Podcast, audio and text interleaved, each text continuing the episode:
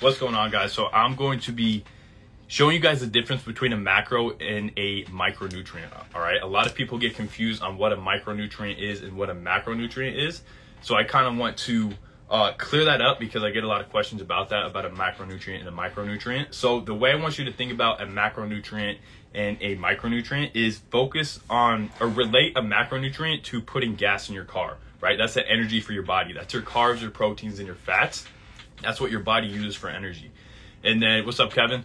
Um, the micronutrients is the oil for your car, right? The oil helps your body um, function, right? It helps the macronutrients um, give your body energy. All right. So it makes the engine run smoothly. All right. So focus on getting your macronutrients and your micronutrients. A lot of people have very unbalanced diets, right? If you're on a keto diet, if you're on the Atkins diet, it restricts a large food group, which also restricts a lot of the essential micronutrients that your body needs. So I'm to give you guys two micronutrients today that you should start including in your diet. All right. Some food groups, um, some specific foods uh, you can eat to get these micronutrients so you're not deficient in them. All right. So let me know uh, what you think these micronutrients are. Okay. So micronutrients are your vitamins and minerals. All right. So what two um, micronutrients do you think you guys are most deficient in? If you don't know two, just do one for now. Kevin, you got something? Miguel, what do you think? Two micronutrients that your body that you're probably deficient in. So vitamins and minerals. What do you guys think? Think about your vitamins, think about your minerals. I'll give you a hint. Think about what you get from the sun. Um, think about essential vitamins that are in your multivitamins if you take a multivitamin.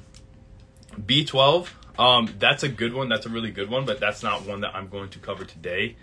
Uh, maybe vitamin D. So, yeah, vitamin D is one. Um, that's one of the ones that I was going to mention today. So vitamin D, 36% of adults are deficient in vitamin D. All right, and vitamin D is essential for your bone metabolism, for metabolism, carbs, proteins, and fats. Um, it's very essential in your overall health and your energy. All right, so vitamin D is very critical, and 56% of young adults are actually deficient in vitamin D as well. So a lot of the young population is deficient because number one, they're not getting out and they're getting they're not getting enough sun. Right? We're all inside playing video games. We're all inside um, on our Zoom calls. We're all inside in class, and we're not getting enough sun to produce enough vitamin D that our body needs. And also, a lot of us are lactose intolerant. Right? That's getting on the rise too, which pulls us away from targeting foods high in vitamin D because a lot of dairy products are high in vitamin D and some other sources of food that you can target to get vitamin D. All right, so write these in the comments is eggs. All right, eggs are a very good source of vitamin D. Uh, fish and salmon. All right, fish is very critical for vitamin D, very high in vitamin D, and salmon is a great source of it. And then the other one is milk and no, milk and yogurt. Right, the uh, the dairy products. Dairy products are very high in vitamin D, and a lot of people stay away from dairy. All right, so don't if you're not lactose intolerant, don't be afraid of dairy because it has a lot of vitamin D in there, and your body your body is probably deficient in it. All right, and also get enough sun. All right, sun is very critical. Make sure you guys get outside, take advantage of the nice weather.